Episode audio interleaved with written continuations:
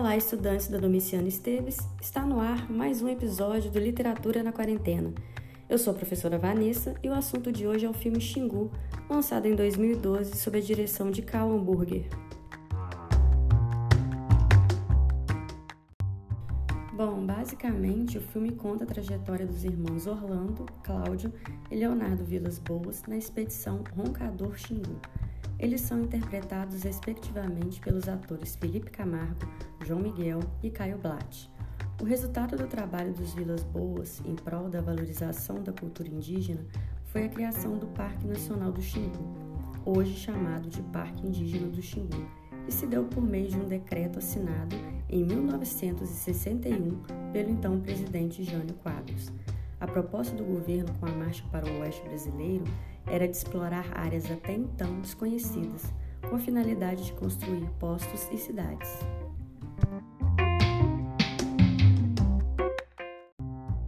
O enredo então aborda de maneira bastante clara, logo no início, as visões contrastantes dos militares, políticos e fazendeiros e dos irmãos Vilas Boas em relação aos indígenas.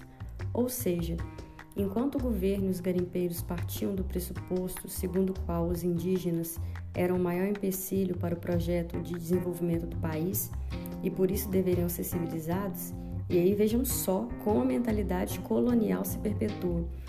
Os Vilas Boas, por sua vez, a partir da convivência de fato muito próxima e amistosa que tiveram com os indígenas, entendiam que o homem branco era invasor daquelas terras e tiveram assim como mote de suas vidas a preservação dos recursos naturais, da cultura e da tradição dos povos indígenas.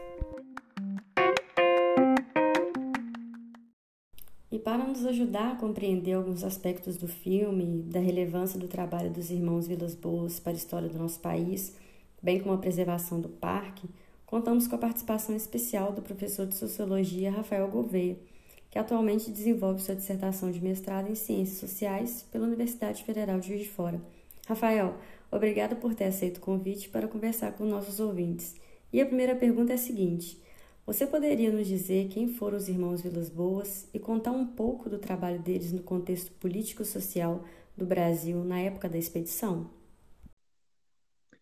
Olá, Vanessa. Inicialmente agradeço pelo convite, por poder participar desse podcast deixo um olá aos ouvintes.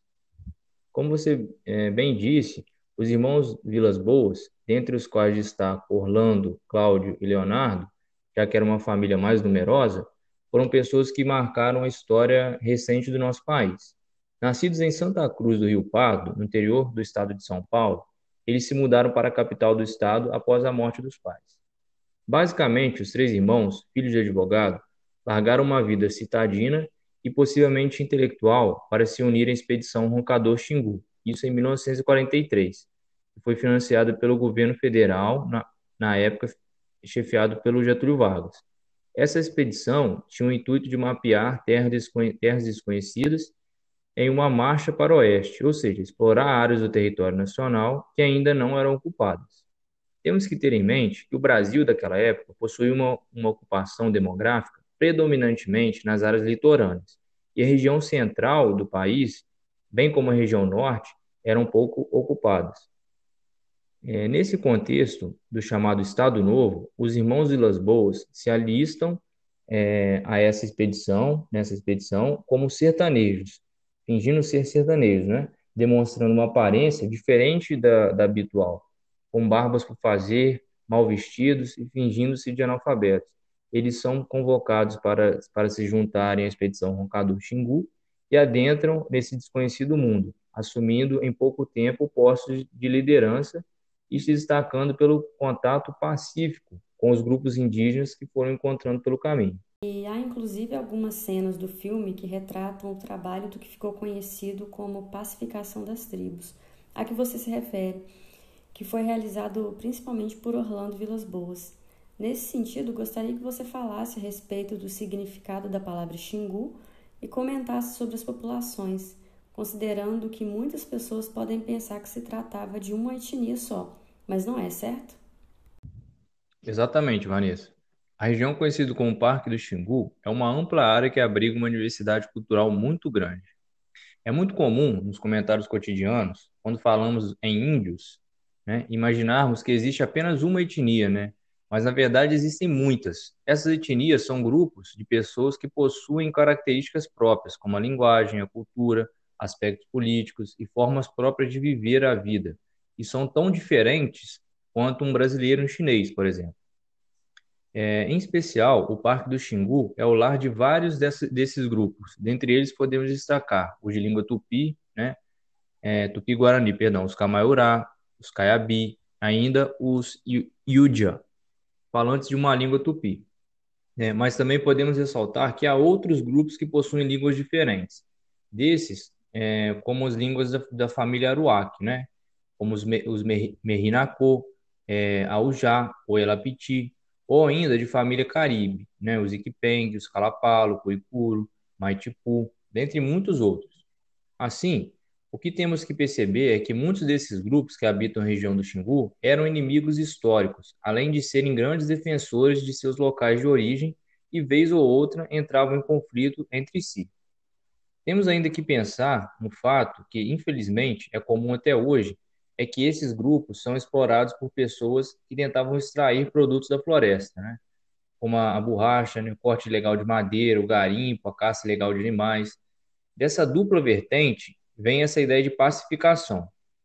Uma, é, dessa forma, quando falamos em um, um, Parque Nacional de Preservação e Habitação, o movimento realizado pelos irmãos Vilas Boas visou, sobretudo, construir uma ampla área de preservação que contasse com os próprios grupos indígenas para sua, para sua preservação, é, como também com o Estado brasileiro, né? Assim, o Xingu, para além de ser um, um, nome de um rio que corta aquela região, assume um significado de união entre povos e, e ser uma área ampla é, de liberdade cultural. Outra cena muito interessante, principalmente para pensarmos nesse contexto adverso no qual estamos vivendo, né, foi a da epidemia de gripe, ocasionada pelo contato do homem branco com os indígenas, que dizimou metade da aldeia em que os Vilas Boas estavam e se espalhou pelo Alto Xingu.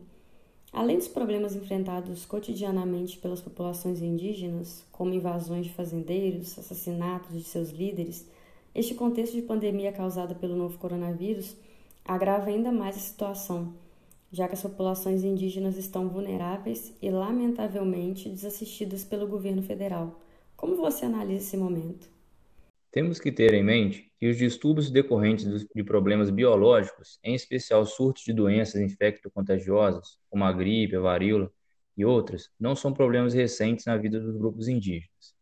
Voltando um pouco na nossa história, a colonização europeia em nosso continente foi possível, dentre outros aspectos, pela guerra biológica que foi imposta pelos colonizadores portugueses e espanhóis.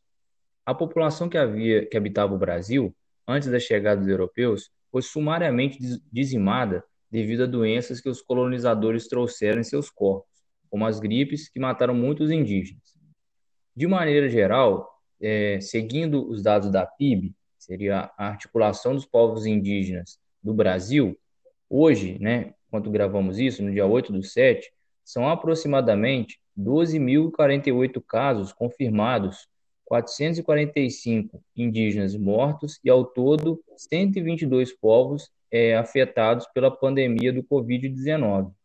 Lembrando que esses números são aproximações, ou seja, o número real de pessoas afetadas com esse problema deve ser muito maior do que o constatado. Se a subnotificação é um problema enfrentado dentro das cidades, imagine nas aldeias. O coronavírus se enquadra nesse espectro de doenças demonstrando como um problema oriundo do mundo dos não indígenas tem um potencial destrutivo muito grande para o mundo dos indígenas. Como você mesma disse, Vanessa, além dos muitos outros problemas que, esse, que eles enfrentam cotidianamente, surge esse novo coronavírus para dar continuidade a uma guerra que nunca se findou. Assim, a falta de uma, de uma devida atenção por parte do, dos governos municipais, estadual e federal pode potencializar todos os problemas decorrentes dessa pandemia para os indígenas, causando percas irreparáveis. Bom, e para finalizarmos, gostaria que você nos dissesse, em linhas gerais, a situação do parque neste momento e da importância dele para todos nós enquanto sociedade. O Parque Indígena do Xingu Para além de uma ampla área de preservação, como eu disse anteriormente, né, tanto preservação cultural ou a preservação da natureza, é um pequeno movimento de justiça social. Temos que lembrar que quando se deu a chegada dos europeus no continente sul-americano, pessoas já habitavam toda essa região, que hoje conhecemos como Brasil, e essas pessoas foram e são historicamente exploradas. Podemos ter em mente que o quanto essas áreas são importantes para, para a produção e reprodução de, de grupos que possuem uma forma de interação com o meio ambiente muito diferente da nossa sociedade ocidental. Na história do Brasil, se encarou os grupos indígenas como sendo representantes de um passado imemorial que deveria ser vencido. Em especial, destaca os governos, né? o período dos governos Getúlio Vargas e o governo dos militares. Né? Todavia, a, a minha visão é bem diferente tendo a enxergar os grupos indígenas como representantes do nosso futuro. Penso que é somente através de seus saberes tradicionais e de um, um modo particular de interação com o ambiente que podemos pensar em saídas possíveis para a situação em que vivemos hoje, né? O modelo de vida consumista, o aquecimento global, a, a sobreexploração do ambiente, uma desigualdade social muito grande, entre outros problemas relacionados ao nosso modo de viver, né? Gostaria de destacar uma situação ainda. Assim como existe o Parque Indígena do Xingu, existem muitos outros. É interessante que, vez ou outra, pensamos em indígenas como habitantes do interior das florestas, geralmente no norte do Brasil. Mas é sempre bom lembrar que existem aqui no estado de Minas Gerais vários grupos, por exemplo, os Krenak, os Jacriabá, os Machacali, que vivem em suas respectivas terras indígenas. Rafael, muitíssimo obrigada por sua fala esclarecedora e fique então o convite para que nossos ouvintes assistam ao filme Xingu, que é, aliás, uma ótima oportunidade de conhecer nossa história por meio da arte. Há inclusive várias entrevistas, assim como reportagens disponíveis no YouTube sobre o trabalho dos irmãos Vilas Boas. É sempre importante pesquisarmos e principalmente valorizarmos os povos indígenas, que são tão importantes para a nossa cultura de modo geral e para a preservação do meio ambiente, não é mesmo? Novamente, Vanessa, eu te agradeço pela participação e deixo aqui um grande abraço né, para você e para todos os ouvintes.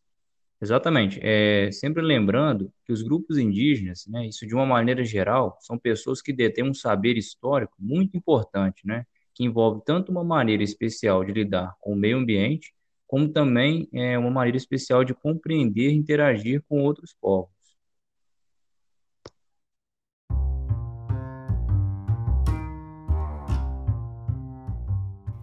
Obrigada por ouvirem este episódio e lembrem-se, fiquem em casa, cuidem-se. Até a próxima!